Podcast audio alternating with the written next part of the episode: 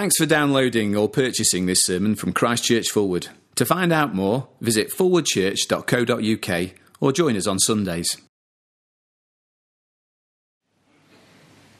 It's wonderful to be praising God together, and it's uh, a, wonderful day for us as a church family. Much uh, to celebrate. Uh, Rachel's recommissioning, seeing her uh, heading back out uh, to that uh, wonderful work in Austria. We have the, the Todds, as um, Chris Tufnell mentioned earlier, back with us, who were sent from here now, about to start serving just down the road in Derby. It's brilliant to have you here, Dave and Julia. And, and it's Father's Day.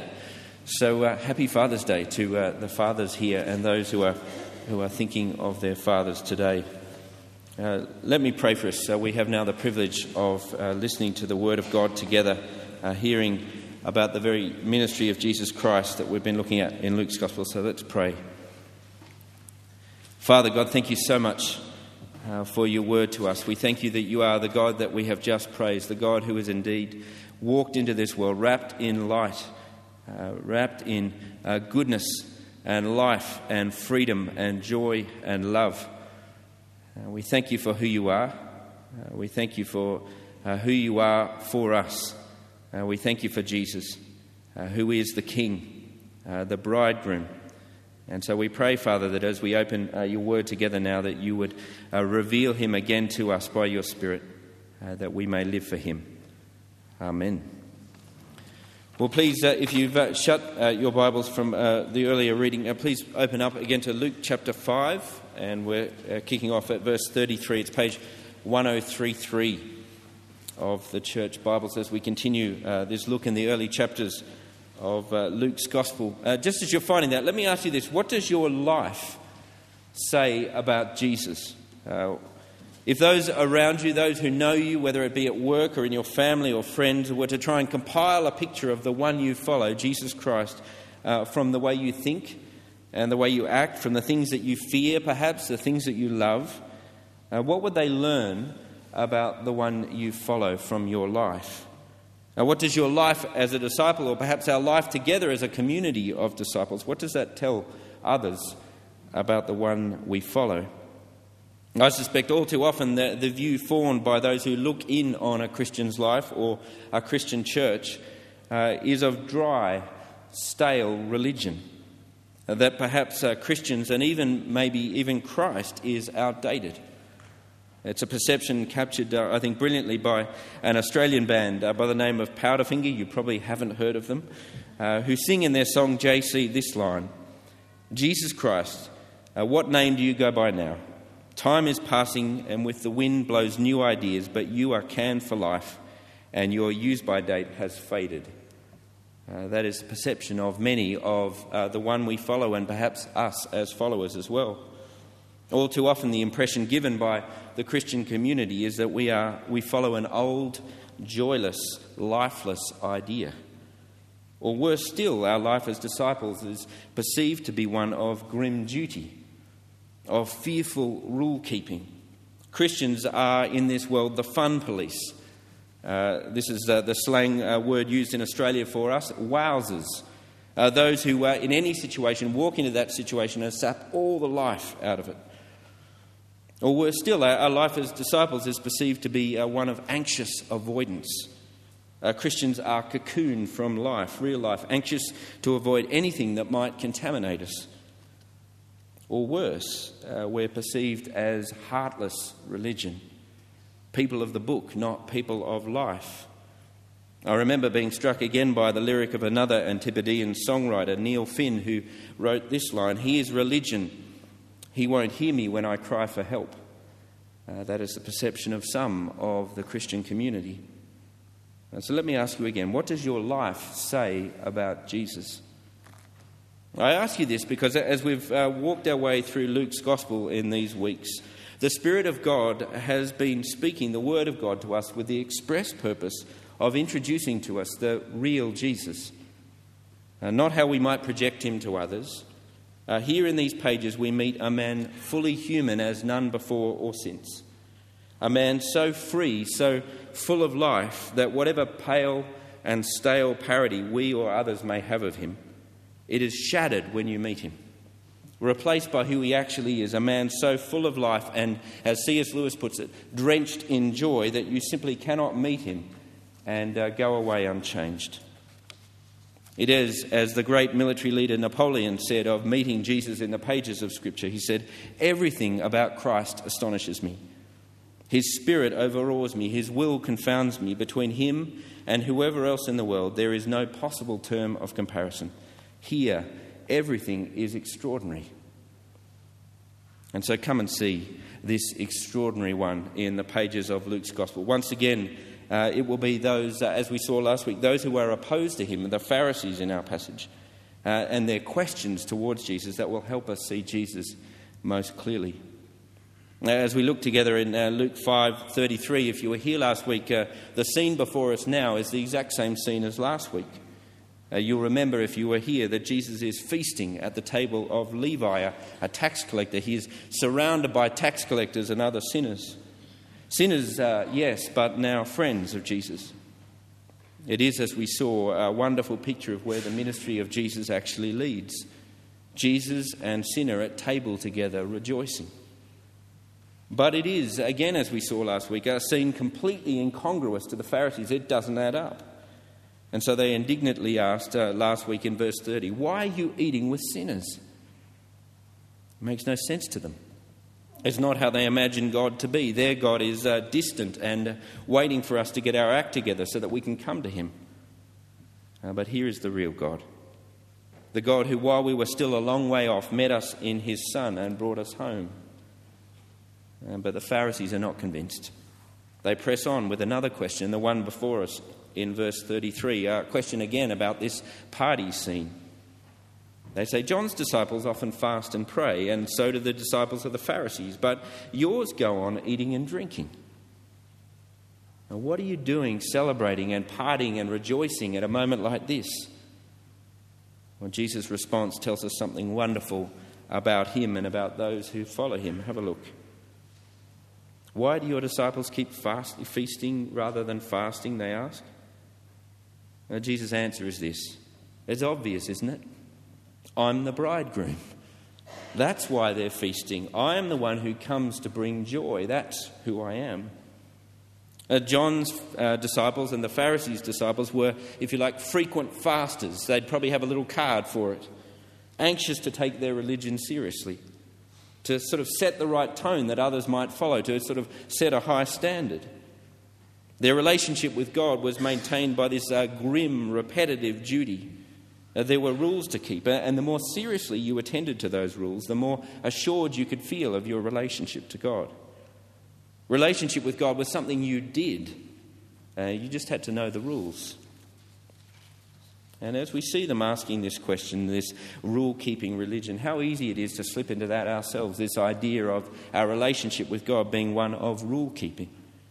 We try to keep ourselves safe by establishing rules, rules about how to express our relationship with God. We, we want a moral code, a code that's going to be, if you like, the scaffolding around which such a relationship can be protected.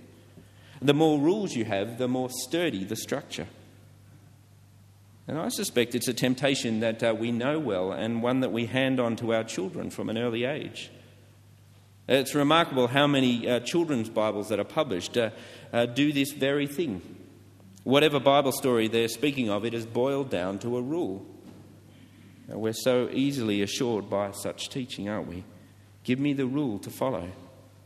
In the Bibles, our children read, uh, and even in the schools we send them to, to get good morals. That's what they need. And it continues even into adult Christian life, doesn't it?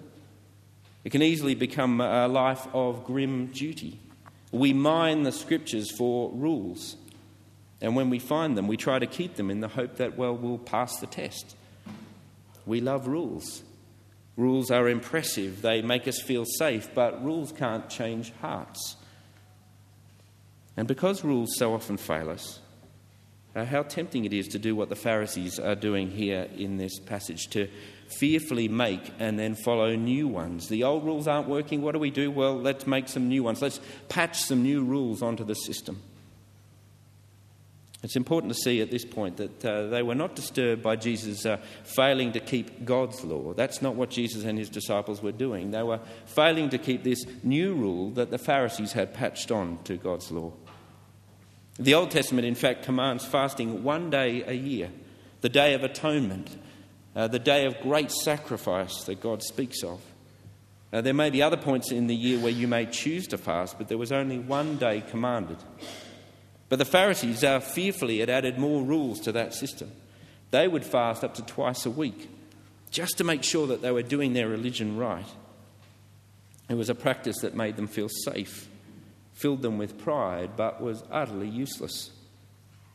And seeing Jesus ignore their new rules was deeply threatening to their authority. And so they ask, uh, Why do you keep feasting? It's time to fast. Uh, Jesus' response is wonderful. Verse 34 Can you make the guests of the bridegroom fast while he is with them? It's as if Jesus has uh, taken them, these Pharisees lurking outside the party. It's an odd scene, isn't it? They're just sort of standing outside the, the house of Levi uh, asking their question. He's, he's walked them into the room and he says, Don't you see where you're at?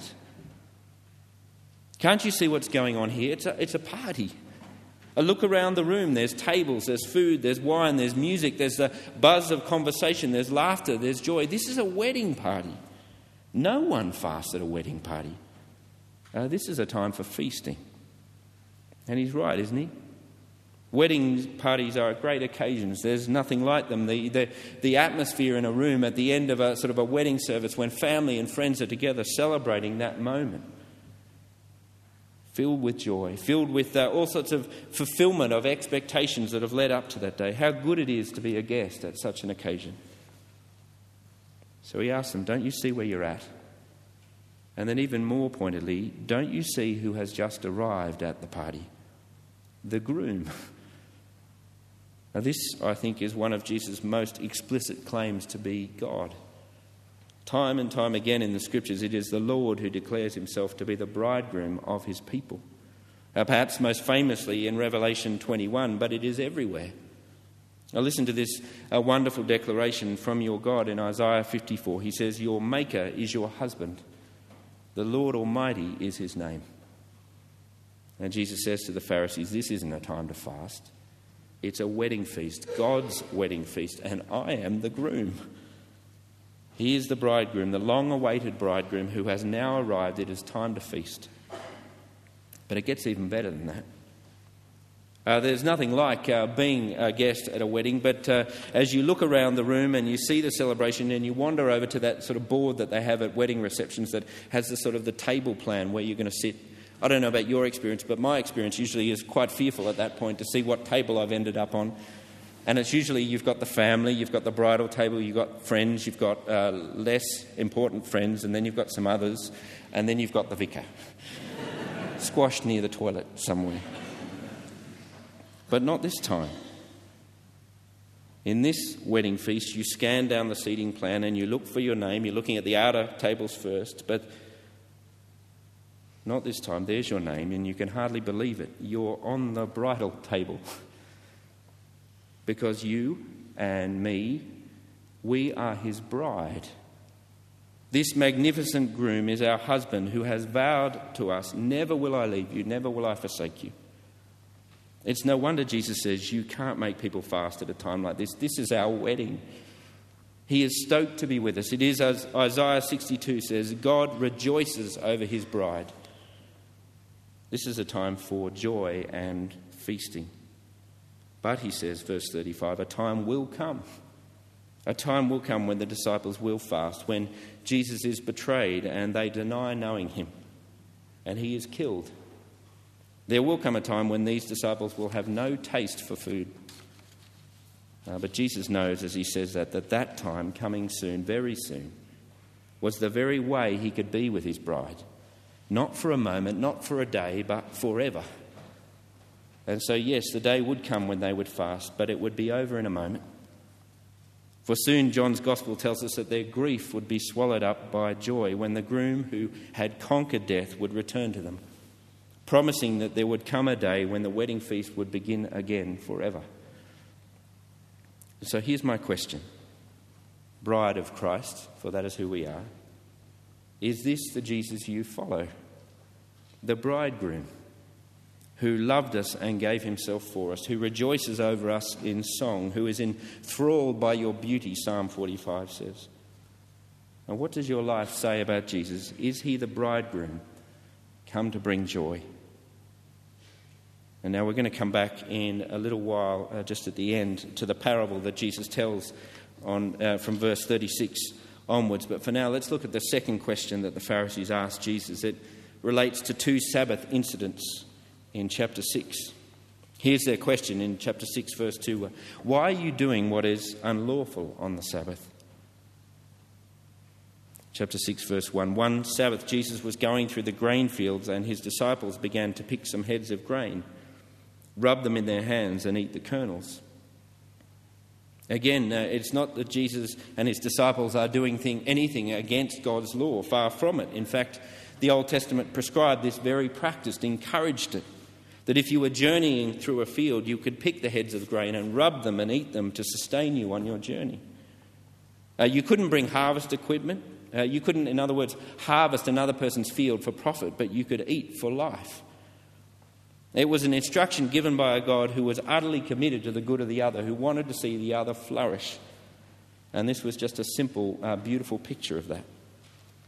But as they walk along, uh, we again have this strange situation. It's bizarre, don't you think? Here they are walking through the field, Jesus and his disciples, and there uh, up on the edge of the field are the Pharisees again, stalking them. Sort of like uh, the, those two Muppets, is it Statler and Waldorf, uh, standing on the edge, just booing and hissing at everything that's happening. Uh, but far more sinister than Muppets. Because they're, they're watching this simple scene for a reason. In their efforts, again, to take their religion seriously, they have made more new rules. And not so much this time about what you do, but what you don't do. You see, God's law forbade work on the Sabbath. A Sabbath was for rest, for life, for enjoying uh, God, for expressing our dependence on Him. And so, what do you do if, uh, like the Pharisees, you want to take God's law seriously? Well, you want to make sure, don't you, that you don't work on the Sabbath. And so they ask, oh, well, what's work? Uh, when it comes to harvesting, for instance, what's work? Well, perhaps if I have a John Deere tractor and I drive it through my neighbour's field and harvest it, that's probably work. Or if I've got a sickle and I go to the field with that, yes, but how about picking heads of grain on an afternoon's walk? Hmm, not sure. Or how about we avoid it just in case? Let's make this easier, in fact. Let's not just avoid it, let's make it a rule that we should avoid it. How tempting such an ethic again is the ethic of avoidance. Now, tell me, do you feel that temptation when it comes to your relationship with God to avoid things to be on the safe side? It isn't as though uh, the scriptures don't encourage uh, such an ethic at points. Uh, in an area like sexual immorality, the Bible is explicit on avoidance. There should be not a hint of it. Flee from sexual immorality, it says. Uh, but how easily we as Christians can live all of life in ever reducing circles, avoiding life just to be on the safe side. And so we introduce rules of things to avoid, things that in and of themselves are not wrong, but avoiding them might just keep us safe. Uh, we do it with culture, we do it with media, we do it with education, you name it. But rather than just avoiding these things out of wisdom, uh, we do it out of fear. And so we make a rule by which we measure ourselves before God and even measure others. And it's the Sabbath that the Pharisees have tampered with here. Uh, into this uh, wonderful God given vessel to express our enjoyment of Him, our dependence on Him, our rest in Him. They've poured, if you like, the cheap wine of their new rules. And rather than enrich the Sabbath, it's destroyed it, making it a day of fearful avoidance rather than joyful life. And so they ask, Why are your disciples breaking our rules? And Jesus answers them in verse 3 Have you never read what David did? Don't you read your Bibles, Pharisees? When he and his companions were hungry, he entered the house of God and taking the consecrated bed, bread, he ate what is lawful only for the priest to eat. And he also gave some to his companions. And then he said to them, The Son of Man is Lord of the Sabbath. Now, why does Jesus ask them if they know this story? It's not even a story about the Sabbath or even breaking the Sabbath. But Jesus wants them to know David, who was their king, God's anointed king. And as such, he had the ability and the authority to see through a rule. He knew that the rule about the temple bread, he knew that rule, but he knew that beyond the rules was the overall purpose of God's law, which was for life. That God was committed to life. And so he knew that the supervening rule was that he and his men should live. And Jesus says, You Pharisees should be learning from your Old Testament. That David got to the very heart of the will of God because he knew that people must live. And I, the Son of Man, as he has already declared himself to be, how much more clear do you think I am on the purposes of God? I am the anointed king whose reign will be forever. I too know God's purposes, that people should live. And Jesus is so serious about that purpose, so utterly committed to that cause, that he would eventually go to the cross and die in order that we may have life and life to the full. Now, the point is made even clearer by the second Sabbath incident in verses 6 to 11. Now, there, Jesus again is teaching, as is his focus in his ministry, and there is a man with a withered hand there. And was there an Old Testament law that said you couldn't heal on the Sabbath? Of course not. God is a God who heals, and he will not be hemmed in by their heartless rules. You see, they've done it again. They've made a new rule that said on the Sabbath, if somebody was in need, if somebody needed help, the only person you could help was the person at death's door where life was at stake. Otherwise, couldn't do anything. And so, what do they do? Again, the Pharisees sitting in the peanut gallery with this poor man as their pawn, perhaps even as a trap for Jesus, seeing what Jesus will do. Yeah, but Jesus isn't subject to their lifeless rules. When it comes to the Sabbath, our God is no minimalist. And so, verse 8, have a look at it. Again, Luke has done this a number of times for us, the scene slows down completely. Jesus said to the man with the shriveled hand, Get up and stand in front of everyone. So he got up and stood there. Can you imagine that? This man standing in the middle of that synagogue, utterly exposed, I imagine embarrassed, frightened, now, verse 9, Jesus looks around again. Can you imagine that scene? Staring each of these heartless voyeurs in the eyes and asking, Is this what your rules have come to? You grubby mugs, as he'll call them in Luke 11, you unmarked graves, you who lock away life. His question hangs in the air. Is the Sabbath, the, the day of rest, the day of joy and life and peace and walking with your God, Tell me, do you think that is a day for good or for evil? For saving life or destroying it? But there's no answer. They've got nothing but a rule to cling to. And so Jesus says, Stretch out your hand. And his hand was completely restored. The Pharisees, we're told, are crazy, mad with anger. And Matthew and Mark says that this is the point where they start to plot to kill Jesus. Why? Because the real Jesus has unveiled the real God, and he is nothing like the one they've created for themselves. He is not a God of fearful rule keeping or anxious avoidance or heartless religion. He is the bridegroom. He is the king who has broken into this broken world, proclaiming favour and bringing life. Now, this is the real Jesus, and his disciples are marked by joy and life to the full. And as we come to a close, uh, turning your eyes back to this parable that Jesus tells from 5 verse 36. Now, see there that Jesus says, by way of this parable, that only a fool would want it any other way. Have a look. 5 verse 36. I think what Jesus is doing is he is taking us back to the wedding that he spoke of earlier, except this time the focus is on wedding preparations. He says, No one tears a patch from a new garment and sews it onto an old one. If he does, he will have torn the new garment, and the patch from the new will not match the old. And no one pours new wine into old wineskins. If he does, the new wine will burst, and the skins will run, uh, burst the skins, and the wine will run out, and the wineskins will be ruined. Now, the logic of uh, wedding preparations, if you've ever been part of one, especially preparations for the bride, is simple, well rehearsed in our world, isn't it? There's even a poem for it. uh, bring something old, something new, something borrowed, something blue, and a silver sixpence in her shoe. That's the plan. All good luck charms for the bride to patch on to her dress, charms to bring luck to sustain her marriage. Romantic notions, fun notions. Uh, but anyone who's been married for any more than five minutes will know that such vain gestures do nothing. And Jesus is saying here to the Pharisees that their preparations before their God are just as foolish. He says, Only a fool would prepare the way you are doing. They've approached God trying to bring both the old and the new. They've tried to patch on something new to God's gracious purposes for His people with their endless new rules.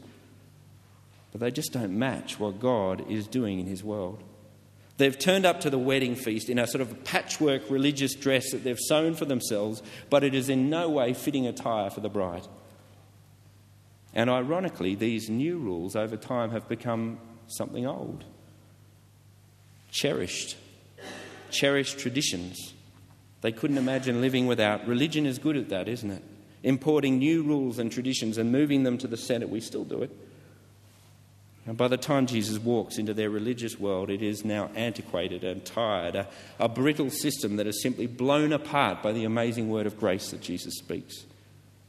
And so they turn up to the wedding with something new and yet something very old. And Jesus says, Only a fool would do that. And as we close, here's the thing. Here is why Jesus is so spectacularly good. And do you know what preparations he makes to safeguard this relationship? with his people, his bride. He says to us, Here is what I need you to bring nothing. You see, the groom has made all the preparations. You need only come to him. Jesus, the anointed king of this world, the bridegroom says, Come. And as he does so, you see in the scriptures that he has brought something radically new. You see, the promise of the gospel is that Jesus brings not some tatty old garment patched up, hoping his bride will look okay on the day. No, all the way through the scriptures, Zechariah 3, for instance, it says he rips off our filthy rags and he gives us rich new clothes. Revelation 19 says of the bride that fine linen was given to her to wear. And the garment we're in, standing before him on our wedding day, well, as the scriptures say, all who come to Christ have been clothed with Christ. In one sense, everything Jesus brings to us is very new, new to a world like ours. But at its root, what Jesus brings isn't new at all. God has been planning this wedding since the basement of time. And Luke's gospel keeps sounding that refrain for us. We've seen it in these five chapters. In Mary's song, in Zechariah's song, in the old man Simeon at the temple saying, Here is the day I've been waiting for even in his reference there in the genealogy to be the son of Adam. That's how long God's been planning it since the first Adam. And today it's fulfilled. Jesus, the bridegroom, has arrived. Here at this feast, there is no place for grim duty, anxious avoidance, or heartless religion. You need only come and rejoice and live. Well, let's pray together.